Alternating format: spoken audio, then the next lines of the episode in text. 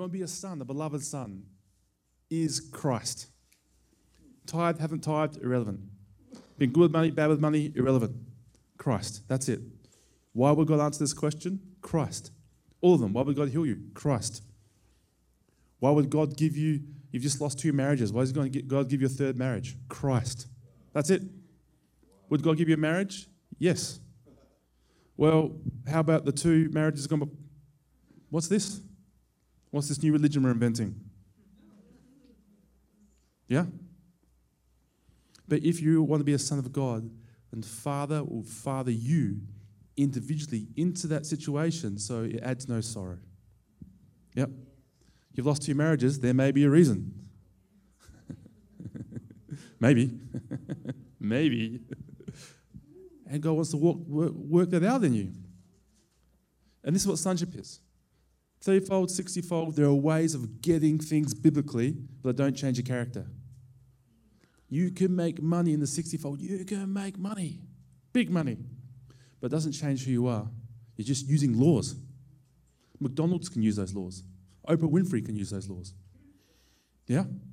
They're just laws. And you can use them, but if you want to be fathered into it, you want to be a son of God, then every child will go the way that they should go. Yeah. this has gone down a different track. But James, uh, no, Peter has denied Christ three times. Jesus is restoring Peter. Yep, restoring him. Do you love me? Yeah, feed my sheep. Do you love me? Yes, feed my sheep. Do you love me? There's different loves in there, whatever. But feed my, yes, Lord, you know I do. Then feed my sheep. Deal. Peter and Jesus, between them, are agreeing to something. No one else is. That's between those two. Yep. And Jesus says, Great, you will feed my sheep. And guess what? You're going to be martyred. Told him after. Yep. Someone's going to bind your hands and take you where you don't want to go. You're going to be martyred. And what does Peter say? It's a glory to that for you, Jesus. No. He goes, Oh, what about John? Instant gut reaction. What about that guy? And Jesus says, What's that to you? I said, Feed my sheep. You said, Yes. What's that to you if he lives forever? And there's no record of John's death. Yep. So maybe he's here. yeah. Yeah.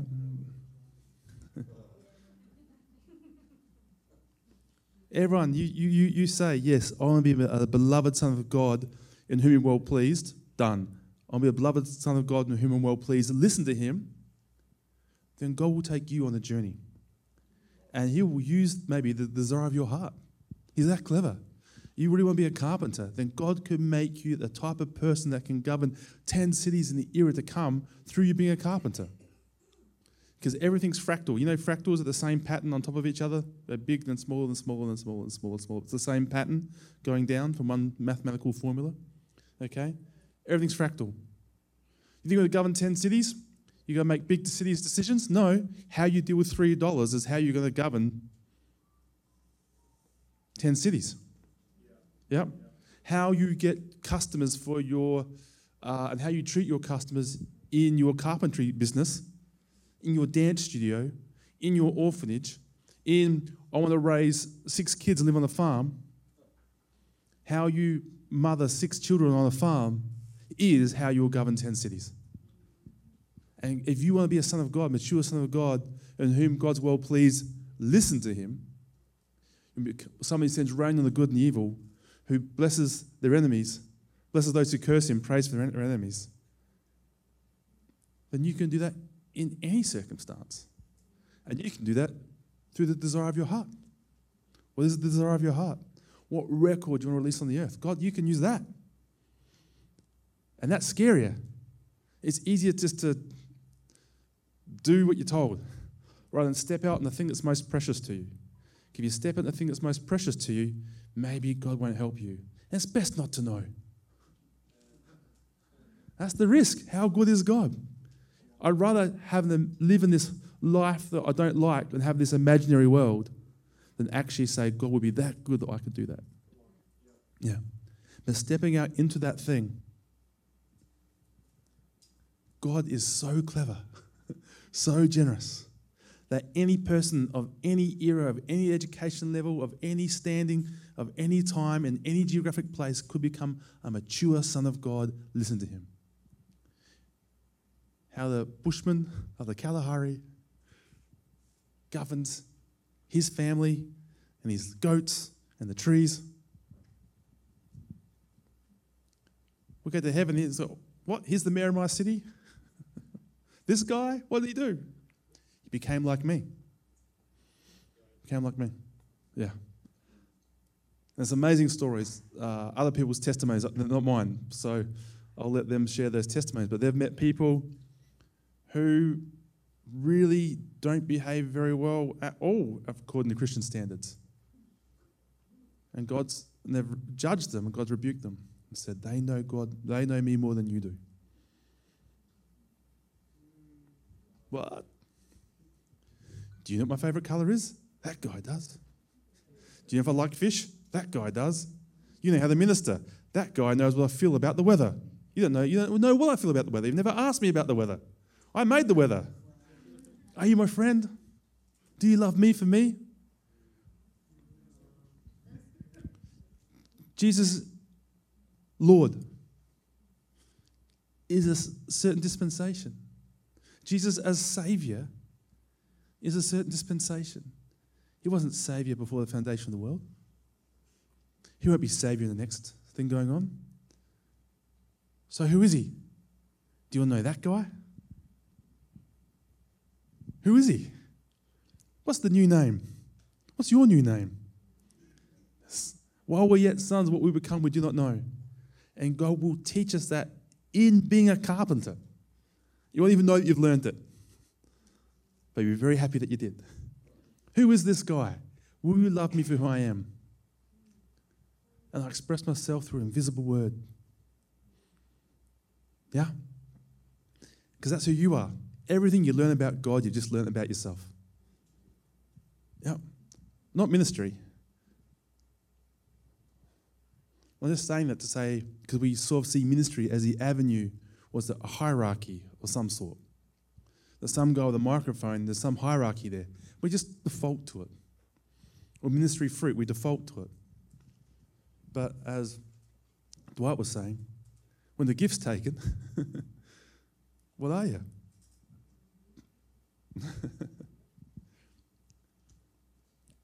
Will you be his friend? Will you become like him? As he's asking. Yep. And so going to God boldly is the first step in saying you are who you say you are, and you did what you said you did. I'm coming to you, and I need $10,000. Yep. And this guy, God will say, You can have $10,000. Fine. And this person, God will say, Yeah, I know what you did with $50. So, uh, yeah. And we're going to, going to walk you through a process so you're the type of person that can govern $10,000 or a million dollars. Yep. Do you want a million dollars? Yeah, have a million dollars. You want a million dollars? You want a million dollars? Okay. You really want a million dollars? Yes. Okay. Well, you got 20,000 at the moment and you love that fact, so I need to take that from you. You ask for a million dollars, get it today. You ask for a million dollars, you lose your business. But God's preparing you to be a person that can handle a million dollars. When you see you don't need the money at all, then you can have it. You had a different childhood. You had a different childhood. God's taking every child the way that they should go. But that person's got a million dollars. What's that to you? this is the ideal. Yeah. Imagine there's some guy and he says, God, I want to serve you. Take me to where it's most needed. I give my whole life, I lay it down. And God says, Will you go to Cambodia and work on the slums there and live on the garbage and take your family down there and look after people every day? And he goes, Yes, I will. Done. Goes, angels are assigned accordingly, favor. Uh, terrible things happen and miraculous things come through. People come through to kill them. Angels hide them. You know, no one sees them. They go out and pray, and eyes are open. Then their visas try to get taken away. Then, then they heal the, the army general's son, so they get visas.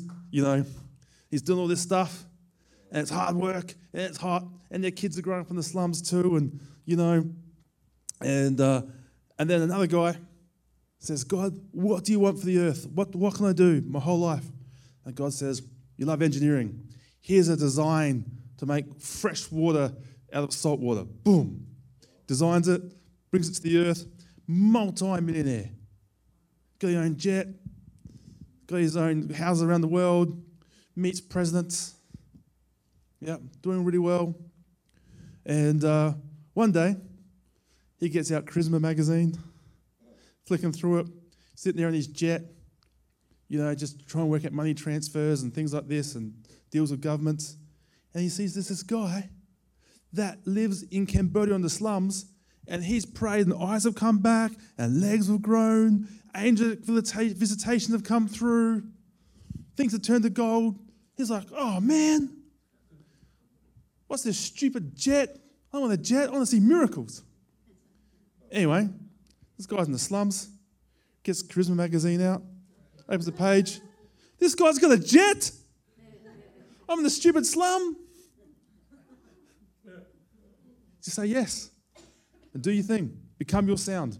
As, as Arun was saying, re- reveal the manifold wisdom of God on the earth, what you agreed to do before the foundation of the world. Bring it, and you're qualified. You're qualified, and you can get it through 30 fold ways, very difficult, 60 fold ways, heartbreakingly difficult, or a hundredfold through being fathered. You just boldly go and you see the Father. And you know, you say, Will you do this? Yes. Then that's it. He said yes. And you rest in that fact. It's happening. It's on.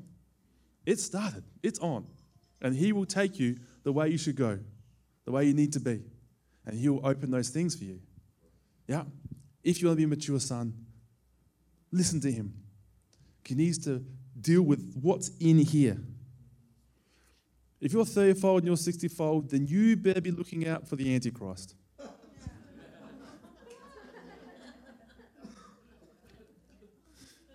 but if you're 100 fold, the only Antichrist you're concerned about is the Antichrist in you. That's all you're worried about. Luther said, The only Pope I'm concerned about is the Pope in me. Spurgeon said, Spurgeon's only problem is Spurgeon. Yeah?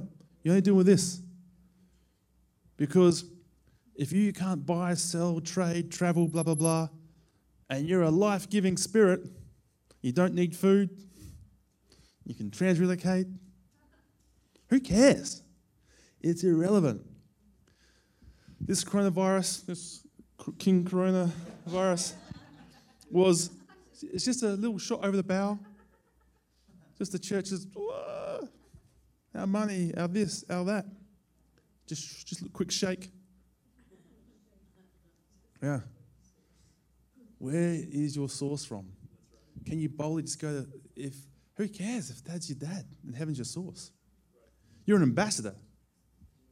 If I'm the ambassador of Australia to America, okay, then Australia pays for everything. I need a car, Australia pays for the car. I need for the party, Australia pays for the party. The house, Australia pays for the house. I need new suits, Australia pays for the suits. The kingdom pays for everything. And American economy goes up, doesn't affect me. It goes down, it doesn't affect me. Stock market crashed in America, and then coronavirus shuts everything down, there's no money. I roll on. I'm living from a different kingdom. Okay? It doesn't affect me. My source is from somewhere else. Yep. So you're ambassadors from heaven. And not just ambassadors, but you are, as the ambassador, are the beloved son. That's the ambassador. It's better. It's Not just the job. The person, the job you got, the DNA is the beloved son. That's who can become the ambassador. If I was the beloved son of the King of Australia, and I was the ambassador here, that's a closer metaphor. You belong somewhere else. Yeah. And you're everything of the years, you're nothing of these not. Has Jesus had three abortions? No. Then neither have you. Is Jesus addicted to pornography? No. Neither are you. Has Jesus fallen from ministry and disgraced himself? No. Then neither have you. You're him. It's not you that live, it's Christ that lives in you. All is Christ. The only thing that counts is the new creation, the new man. That's what you are. Just believe it. Will you believe me? Yeah, just like sit in the chair. I am the righteousness of Christ. Nothing I can do can change that. I received it as a gift. I'm a new creation. This being is the righteousness of Christ. I'm just going to get on with it. Okay, we're going to talk about that. I've got it back round to my sermon. but I did want to say that. It's very important. So, condemnation. Jesus uh, died for our sin. It took our sin and our shame on the cross. Yep. Yep. And, uh, or sin and iniquity, I should say. And this is my take on the matter. And as I researched it, some people agree with me, some people don't. They're wrong. It's okay. but sins, iniquity, and transgressions, okay? So uh, Jesus was pierced, blood on the outside, for your sins, naughty things, yeah, outside things, and pierced on the and bruised for your iniquity, iniquity, sin, sins and sin. All the naughty things you've done, gone, but the naughty thing that you were, also gone. Okay, it's the complete package. Your actions gone, but also there's nothing uh, sinful about you. In fact, we'll say there's nothing shameful about you. And that's where we're going. Guilt is, I've done something wrong. Okay? And we know that Jesus forgives us for those things. But shame is, there is something wrong about me. There's something faulty about me.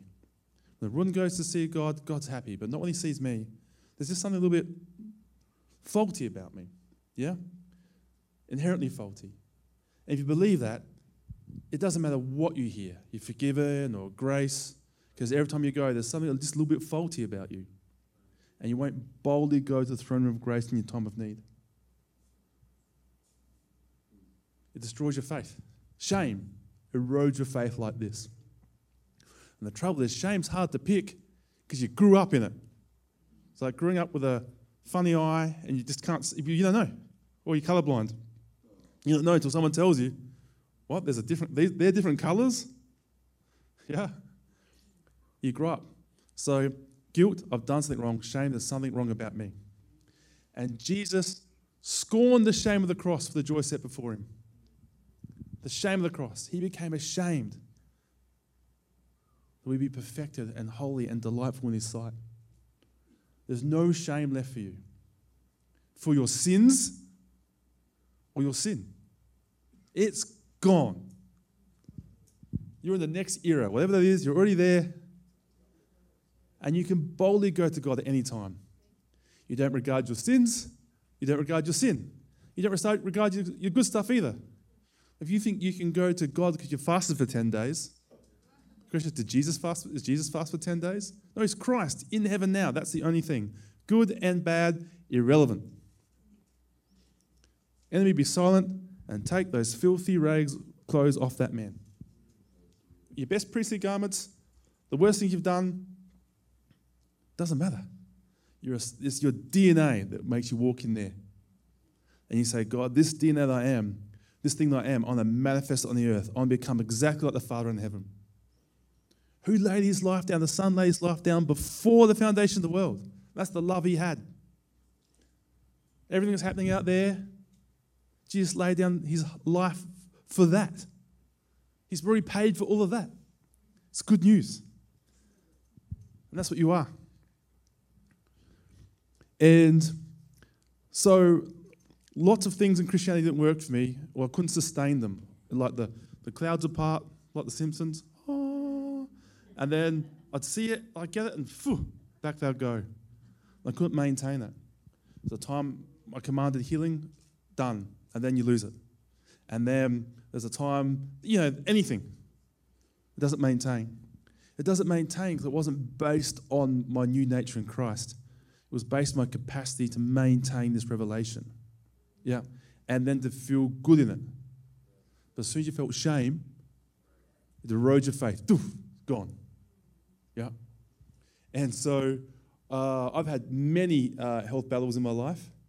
And this whole living off communion thing, which I heard a long time ago, well, it's from the Christians have done it through history. And then I found out there's a guy on the earth who's doing it now. and he's a Christian. like, there's a guy on the earth that doesn't need to eat. And he's a Christian. And you can go see him. What is this madness? I thought, I'm going to do that. So I went to see uh, Kirby And um, I got it. We speak the same gospel. In fact, that's actually how I met Kirby because I was preaching. And a guy said, Oh, you obviously listen to Kirby de Lanerolle. I was like, Who's that? He goes, What do you mean, who's that? You just preached his sermon. I'm like, I've never heard of him. and like, it was, that was a very weird moment. And um, so we met that way. And uh, the point is, I did the 5DP um, uh, two times. Very low success. Uh, I did not enjoy it. It was very difficult for me. Yeah. And uh, whatever gains I gained in that moment, in the community, in the group context, I lost in the next couple of days. Yeah, and then you feel stupid, and then you feel stupid for feeling stupid. Yeah, I just couldn't access it. And then three times on my own regard, I started, I did my own 5DP at home. Like, right, it's on. Yeah. And every time I got a little bit closer, I learned something new every time. I came up against, this is why it didn't work. This is why it didn't work. Yeah. And then on my sixth attempt, which is the one he did over the internet, November two years ago. Yep. Um, it worked. I lived for a month on communion. I didn't lose any weight. I just was what I was. It's supernatural. I can teach a lot about that. I can do a 5DP troubleshooting separate program.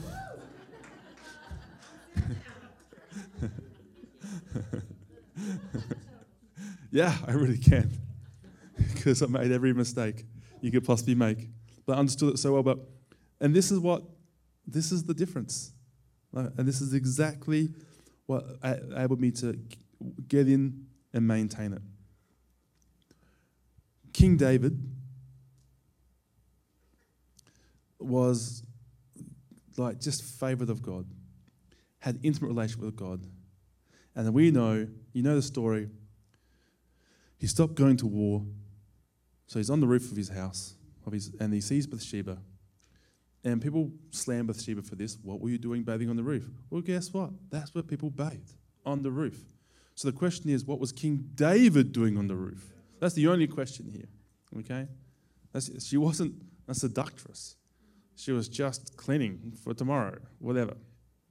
Maybe even for like the Sabbath or something, you know. So King David orders her. He's got time, makes objective decision, intentionality, gets her, comes back, sleeps with her. And you got to understand that Israel kings were like God kings. They're like, kill that person, done. You go kill yourself, done. Like there's absolute, absolute monarchy, absolute authority. And um, so he sleeps with her, then sends her away. See you later.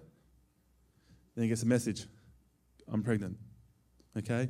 You think, oh, you work it out then. Nope. he thinks, I've got a little plan here. Uriah, one of my mighty men that I fought with and saved my life, you know, I'll get him to come back from war, which I didn't go to, and sleep with his wife and get away with it. And Uriah wouldn't do that because he wouldn't sleep with his wife while the other men weren't. And so he thinks, well, well, I need to kill Uriah.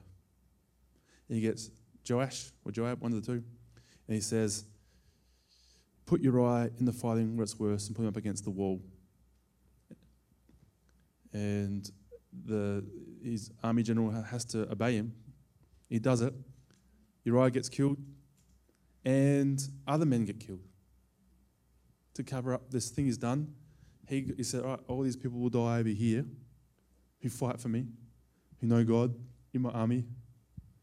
And the uh, messenger comes back and says, We lost these men against the wall. And King David's like, What? How did you do that? And uh, he goes, And moreover, Mor- Mor- uh, Uriah's dead. He goes, Oh, all right then. Yeah. People got killed, but Uriah's phew, out, free. And then you know Nathan comes and confronts him and says, You know, a rich man stole a poor man's sheep. And David is murderously angry because that's what happens. The senior wins, the senior judge. Yep. What annoys you is you. Remember that. it's true. I got some funny stories about what annoys me. Maybe tomorrow. What annoys you is you.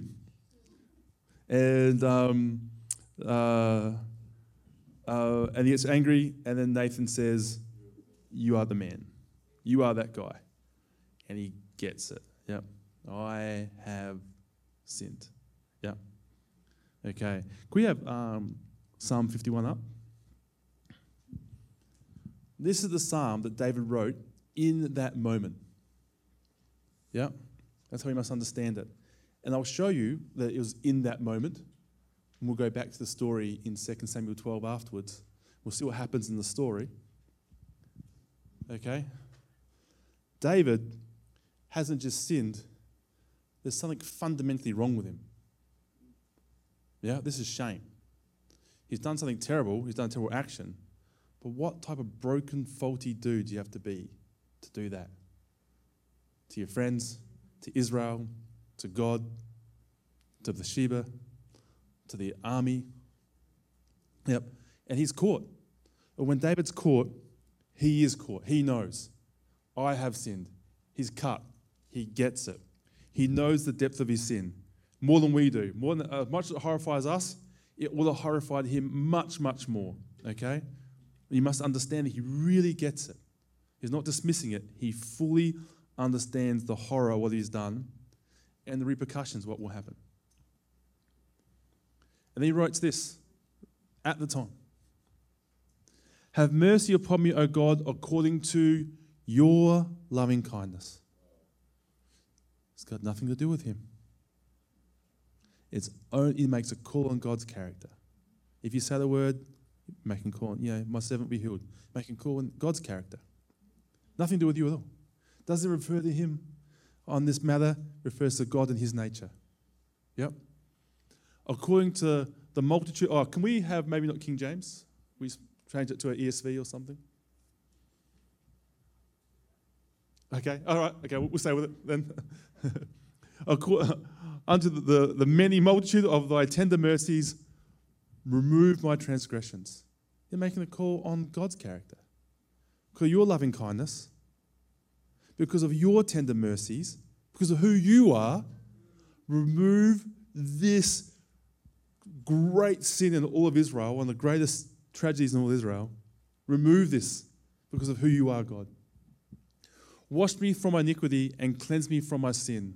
For I acknowledge my transgressions and my sin is ever before you. Against you and you only have I sinned and done evil in your sight. This is a very powerful truth that's hard to grasp. When you sin, you've sinned against God alone. And the Bible says if you sin against your brother, brother sin against you. We're talking about the cosmic crime of it. And David's saying, I've sinned against you alone. Now, there's a few people with a good argument against this Uriah, Bathsheba, their families, the families of all the soldiers that also died, the trouble that came to Israel from there, when more people died. Yeah. And all these people are dealing with the fallout of David's sin, but for the shame the crime of it. Against God only has he sinned. So if you've sinned only against God and God says it's gone, it's gone. And that's what's happened. Whatever you've done or haven't done, the crime of it is against God alone.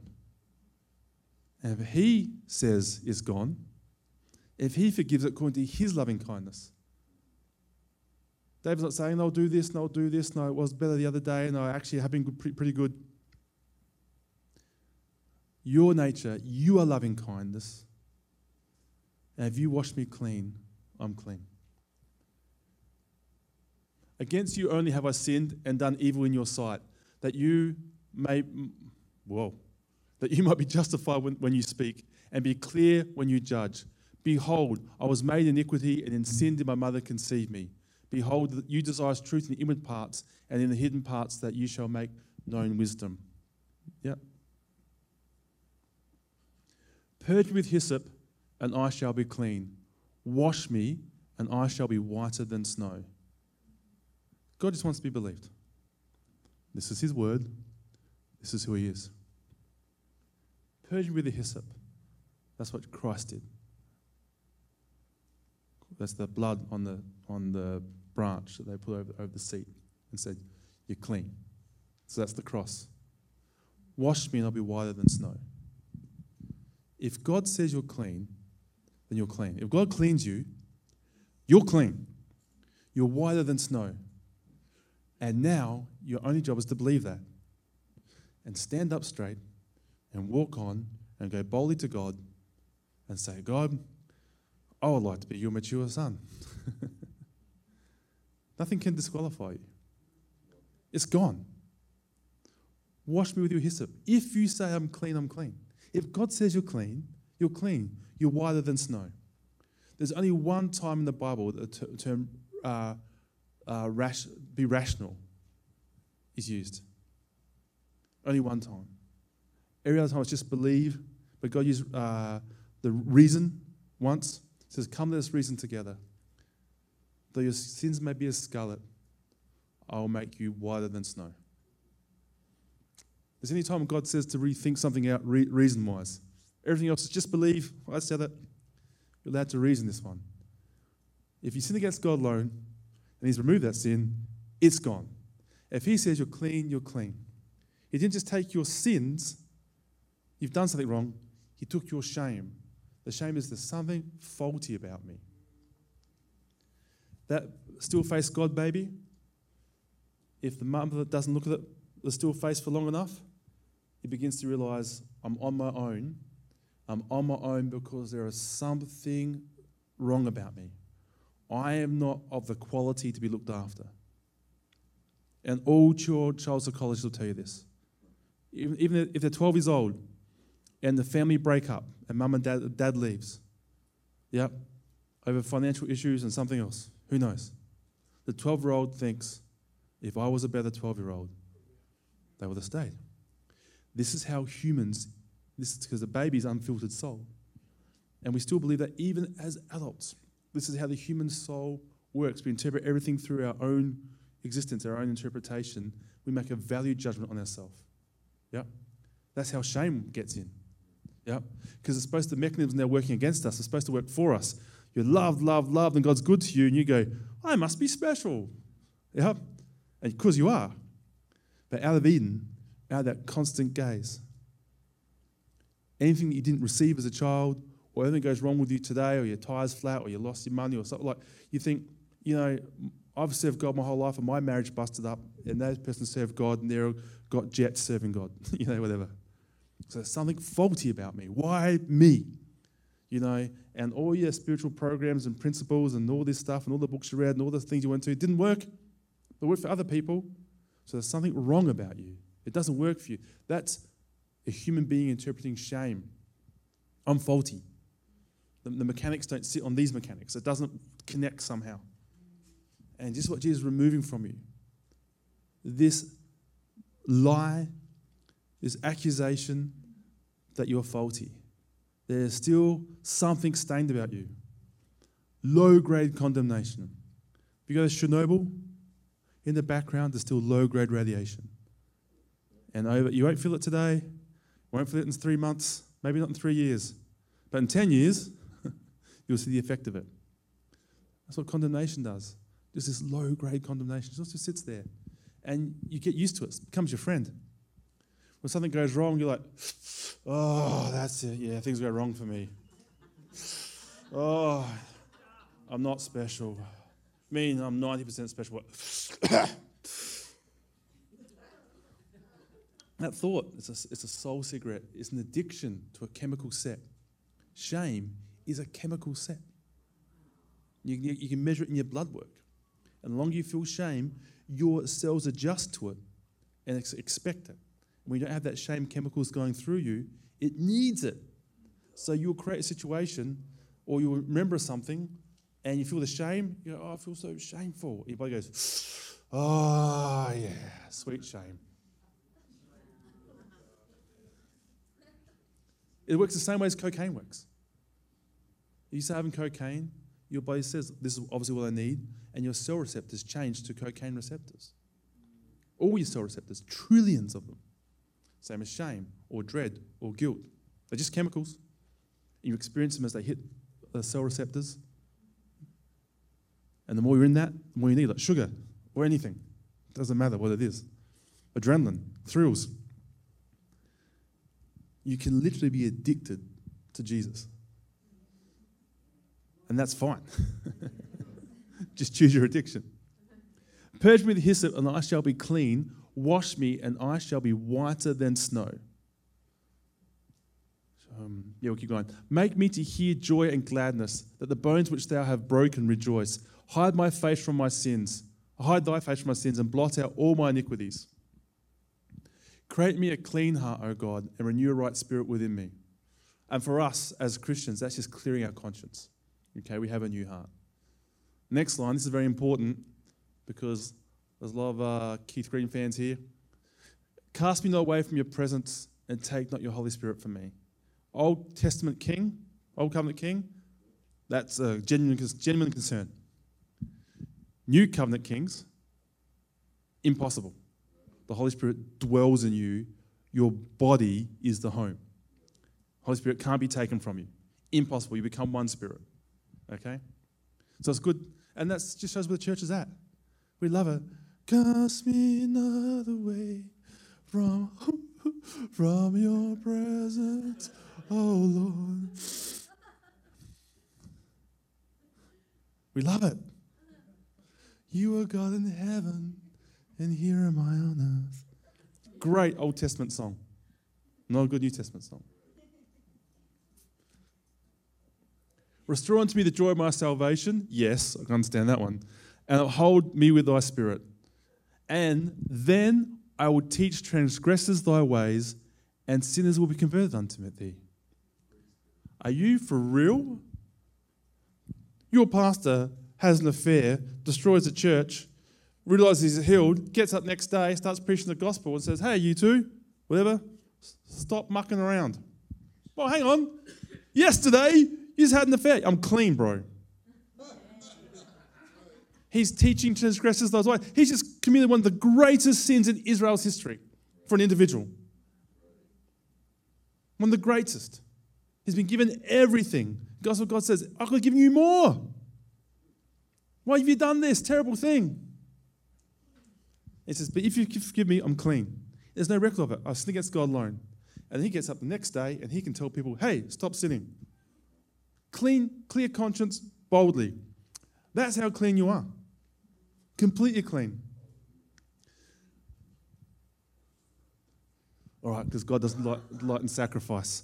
Can we have um, the second Samuel 13 onwards up? So this is the story. What happens? Nathan's just said, You're the guy. Okay? He gets it. And David said unto Nathan, I have sinned against the Lord. Very consistent theology with his own psalm. And Nathan said unto David, The Lord has put, put, put away your sin, thou shalt not die. However, because of this deed you've done on such a great occasion to the enemies of the Lord to blaspheme you, the child is born unto you shall also die. Where the Lord's come. The prophets come and says, The child is going to die. Now, have you done this thing? Would you accept that? I would. Fair enough. Does David accept it? What does David do next? And Nathan departed to his own house. The Lord struck the child that Uriah's wife bare. The Bible calls her Uriah's wife always, even in the New Testament. Brought unto David, and it was very sick. David therefore besought God for the child, and David fasted and went and lay all night upon the earth. He's still making a clue on God's character. That Nathan, the prophet, to the nation has called him out. Word of knowledge. And then brought the pronouncement of Yahweh on him and said, The child will die. And God goes to, David goes to God to plead for the child's life. That, in its most correct sense, is shameless. In its correct sense. Are you kidding me? He's making a call on God's character. You are a merciful God. This is what you do. This is who you are. You can reverse this decision. And he's fasting in sackcloth and ashes. What for? For the child's life. For his sin? No. It's gone. It's gone. David doesn't refer to his sin ever again. He's forgiven. He's not there saying, God, forgive my sins, I've done such a bad thing. That's gone. That's just a fact. This child's dying, and I know God's merciful. Perhaps he will hear my prayer. And the elders of his house arose and went to him to raise him up from the earth, but would, would not. Neither would he eat bread with them. He wouldn't rise up and he wouldn't eat. And it came to pass on the seventh day that the child died. The servants of David feared to tell him that the child was dead, for they said, Behold, when the child was alive, we spoke to him, and he would not listen to our voice. And look how bad he, how much it's vexed him. What if we tell him the child's dead? He might do something drastic. They thought he was going to kill himself. That's what they thought, if we tell him the child's dead. But when David saw his servants whispered, David perceived that the child was dead. Therefore, David said to his servants, Is the child dead? And they said, Yes, he is dead. Then David arose from the earth, washed, anointed himself, changed his clothes, and went to the house of the Lord and worshipped. What? Are you for real? So he's down there for seven days, not eating, crying, crying, crying, crying. Not for his sin. There's no record of his sin, just for the baby. The baby's dead. Okay, well, I forget, wash his face. Gets dressed, gets on with it. Either he needs to see Michael because he doesn't understand any social regulation and capacity, or David, who was exceptionally emotionally aware, has seen very clearly. The only issue was a, a dying child, the sin's not there. As soon as the child died, he gets up, washes his face, anoints himself, and walks on. What have you done? What have you, what have you messed up? You've sinned against God alone. And He removes it from you. That and the shame. The sin and the shame. Sin, iniquity, and transgression. It's gone. It's gone. Against Him alone, if He says you're clean, you're clean. If He says you're clean, you're clean. Come, let us reason together. Though your sins be as scarlet, I've washed them white as snow. They're gone. There's no record. You can get up and walk on. Worship God. Done a terrible thing? Gone. He's happy to see you. He's happy to see Jesus. He changed apparel, came to the house of the Lord, and worshipped. He came to his own house, and when he required, they set food before him, and he ate. Worship God, had some food. Then he said to his servants to him, then said his servants to him, What's this crazy thing you're doing? Thou fasted and wept for the child while it was alive. When the child was dead, you, just, you rose up and ate bread. They can't work it out. The child died. You should be sackcloth and ashes. The punishment of God has come to you. You should be weeping. You should be grieving. You should be in sorrow. There has to be a punishment to fit the crime here. You should still be there. What are you doing eating dressed?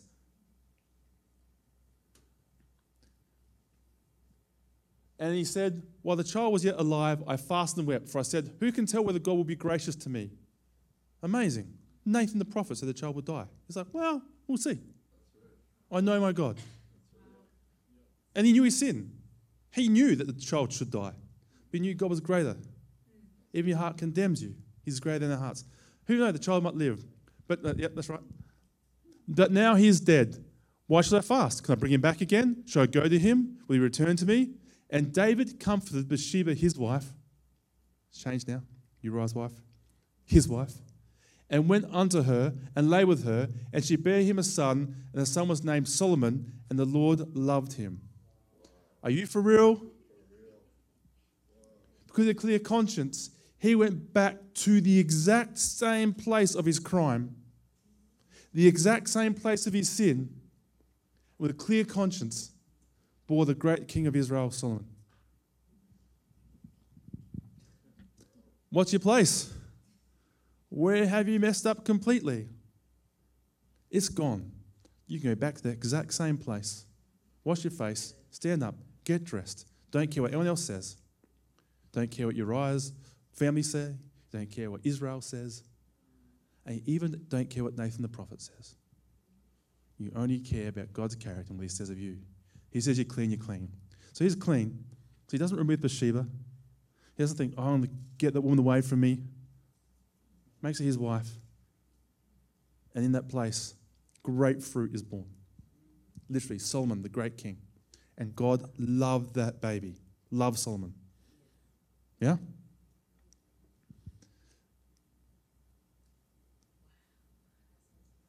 Sin, yep. Sins, yep. But sin, shame. That, that little voice that says, God's good to other people, just not to me.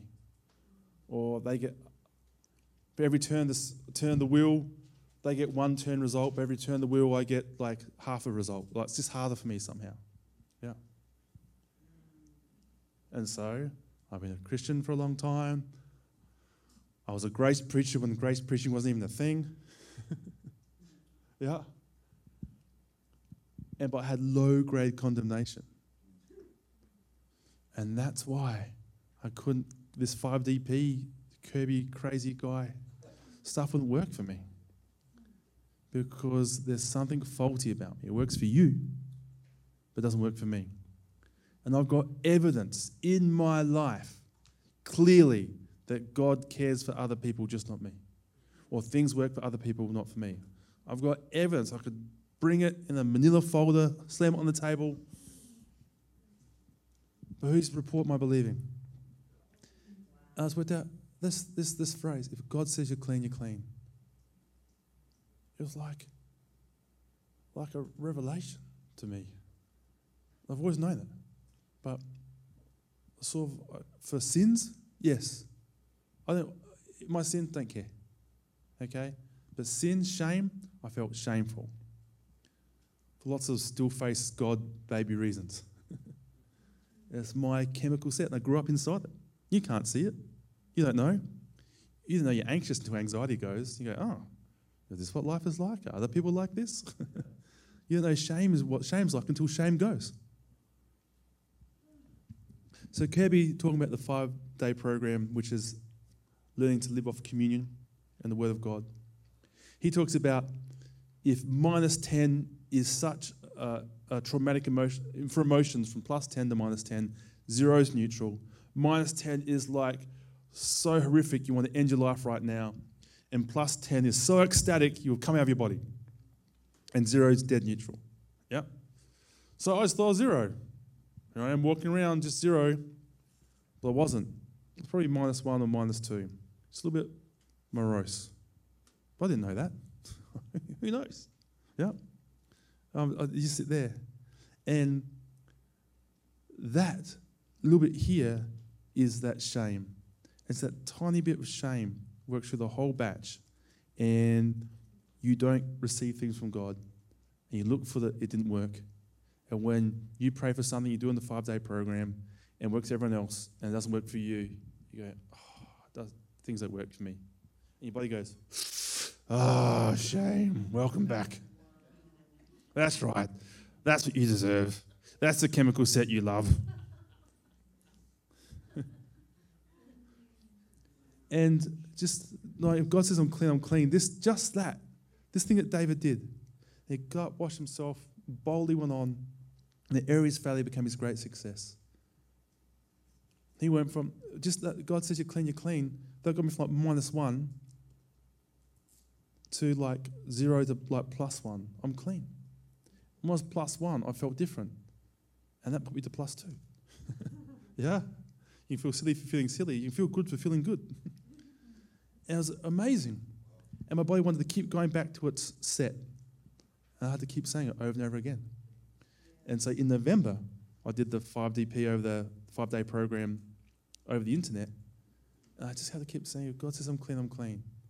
And I actually believed it, was, would work for me. Before I, I believed, didn't I? Yeah.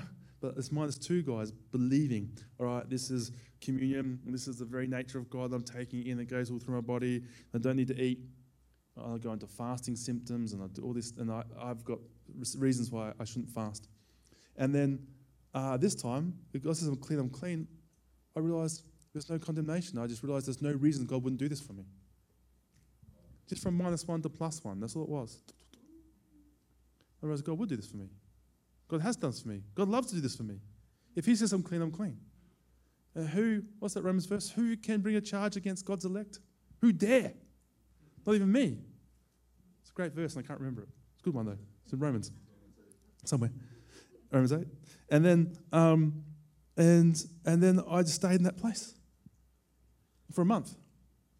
I said, remember, God says I'm clean, I'm clean. I keep bringing it to mind. When I feel a bit down and out or just something, Oh, I just remember this. If God says I'm clean, I'm clean. Oh, that's right, I'm clean. I didn't realize I was clean. Yeah. Point being, what have you done? Guess what? Doesn't matter. If God says you're clean, you're clean. Do you want to be a fully mature son of God on the earth? Do you walk in the fullness of stature of Christ in your lifetime? Do you want to be a, the beloved son of God in whom I'm well pleased? Listen to him. Do you want to achieve that by pursuing the desires of your heart? Or God might come to you and say, Yes, I see you and pursue the desires of your heart, but I have a special request of you. And you can say yes or no. You're allowed to. You're allowed to say no. No, I don't want to be a missionary, I want to be a carpenter. Fine. It's okay. It's okay. Or, okay, I'll be a, I will lay down the desires of my heart and be a carpenter. This is what God, I'll be a missionary, whatever. God does different things at different times to every different child. That's the offer to you now. That's what Christianity is. And what we're going to do now is we are going to expunge that low level condemnation that says I'm inherently faulty, there's something wrong about me that doesn't work for me. Because if God says you're clean, you're clean. And some of us will go from minus one to plus one for the first time. And this plus one, everything flows because of your confession. At minus one, God won't do that for me. That is your confession.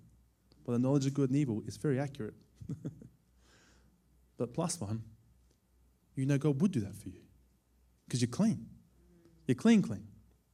Get up, wash your face, put on your clothes, eat food, and you can go back to the very area of your collapse and have great fruit.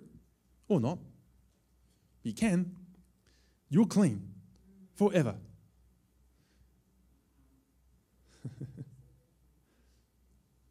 They say, if you're born of God, the devil touches you not. So your spiritual warfare, forget it. The devil touches you not. Spiritual warfare done. We'll look at the devil one day and say, That was the accuser of the brethren? Forget it. Once you're righteous, you're righteous. There's no claim on you. You're just learning what you are. Yep. We're just going to pray. Not going to be that long, but I won't. Uh, then I'll just let you be with God. I'll turn the microphone off, and if, it, if I pray for two minutes, and after two minutes you're fine, great. Uh, but please, uh, if you're going to talk, just maybe go out there to talk, give people time. And some other people might want to just stand there for five minutes or 10 minutes or longer, okay? And so we're just going to enter in, have you want to do that. And then I won't, I won't shut down the meeting. We'll just let you just tell it off however you desire. All right. Father, we're raised and seated in you and we are clean. We want our souls to know. We want our bodies to know. We want creation to know. That's what we want, that you have qualified us. And Lord, we take all the sin, all the iniquity, if we were born in iniquity, and all the shame, and we just hand it to you. And we can call on your goodness. Father, you are that good. You are that good. You are that God. We know who you are. You've revealed yourself to us in the scriptures. You've shown your hand. It's too late, God. We know you're good. We know you're merciful. We make call on your character alone. If you say we're clean, then we're clean. We step from minus one into plus one. And you qualify us and all the blessings, the double blessings of, the, of, of Christ, the double portion just come to our life now by our, uh, by our own confession. But we're clean. We're clean, we're clean, we're clean. We're white as snow. Lord, against you only have we sinned. And if you say we're clean, we're clean. It's gone. Evil born in sin. It's gone. And Father, we consider the cost of building a tower and we say, or we may say, I am the beloved Son in whom you're well pleased. Father, I want to grow up and be exactly like you. May I be the beloved Son in whom you're well pleased. Listen to him. And I want to make an agreement with you, the same way Peter did and John did and all everyone did. I'll be very bold about it. I may take some time on it. I'm going to take three months and think about it.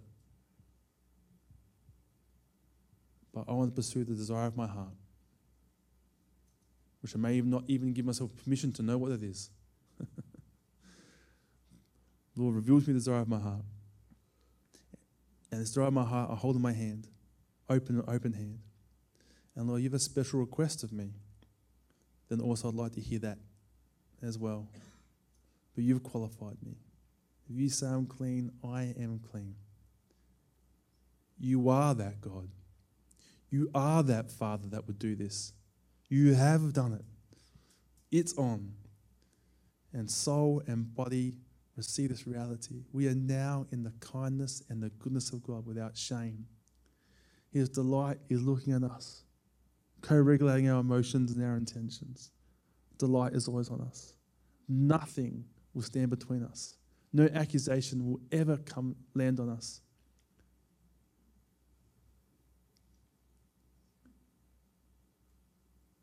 And Father, I ask now for your fire and the presence of your Holy Spirit. Just change our cell receptors in the chemical state of our body, our neural architecture, our resonant frequency, the energetic structures of our body. To be here. For the sake of faith, I'm just claiming plus one is our new set. And Lord, we let you be good to us now. We let you reward us according to his great righteousness, the cleanliness, the cleanness of his hands, the light of the Son, the beloved Son. I am the beloved Son.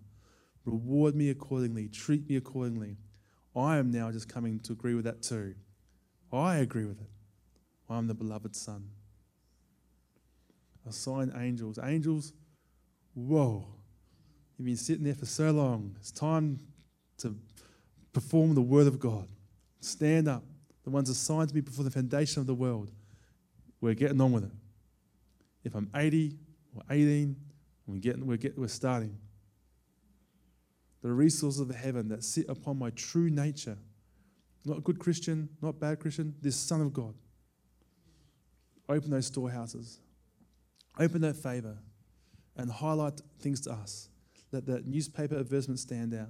Let the old memory stand out. Let that book come back. Let the prophecy come. Lord, we're new at this. We're new at being beloved. It's a new thing. I ask that you would give us uh, a helping hand, a first step in. And we say, wow, I believe you are that good. You would do that for me. Why? Because of Christ. And I am Christ. And Father, we're just going to spend some time talking to you. Some of us, 30 seconds. Some of us, much longer.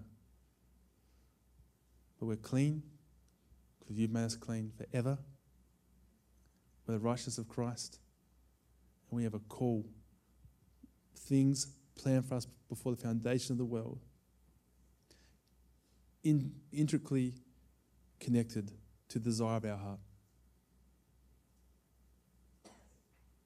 And whatever it is,